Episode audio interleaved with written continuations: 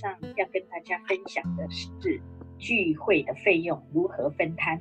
很多年以前啊，我们曾经拜访过呃企业总监魏老师跟谢老师。当时呢，聊着聊着已经到了中午，老师就说带我们去吃午餐吧。于是我们就到谢老师的弟弟家开的火锅店，吃着吃着，老师要伙伴开始收钱。当时我有一个想法，很跟现在大家是一样的，为什么老师这么高阶了，一个人的火锅不到两百元，竟然要跟大家收钱，没有要帮我们付，心里有点不是滋味，而且心中有很多的 O S。 后来呢，自己的组织越来越大，终于了解老师的用意了，这就是以身作则，坚持做对的事情。一定有很多伙伴曾经跟我一样有这种想法，对吗？当时常常在想，那些执行老师一个月这么多钱，我们都还在大，我们都在他的组织以内，一餐饭都请不起吗？区区一两百元还用我们自己出钱，对不对？很多人心里曾经想过这些话，对吗？哦，除了聚会之外呢，常常会有一些教材啊、场地费啊，看起来都是小钱。使用者付费的观念一定要落实哦。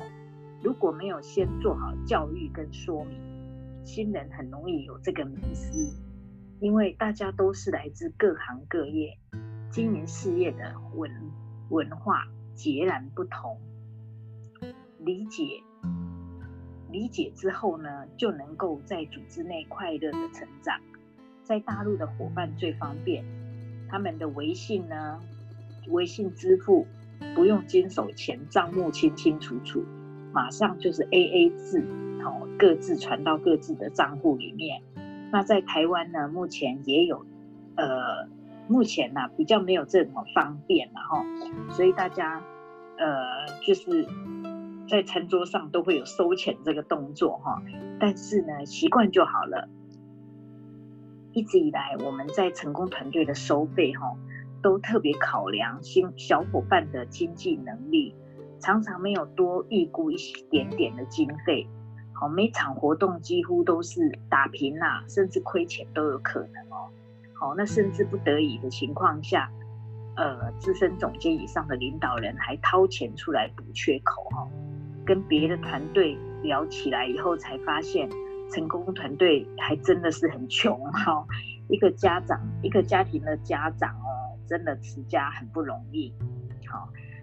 呃，在美乐美乐家，大家的定位都是老板，常常在讲组织是自己身影的延伸哦，一切的行为模式都是从自己开始做起，除非我们不想在美乐家成为高阶领导人，不然这些错误的行为跟想法会复制在我们自己身上。上三代的老师是我们学习的资源。自己的组织内将会有上成千上万的伙伴，如果每个人一起每个人一起吃饭聚会都要领导人出钱，伙伴们会觉得这个行业我没有办法。尤其是很多小人物在美乐家成就的初期真的是很辛苦。我们在组织行为里面，人人都是老板，团队的共同费用一定要清清楚楚，缴费不要拖拖拉拉，整个组织的氛围就会非常的健康，你就会成为最受尊重的领导人。今天就跟分享跟大家分享到这里。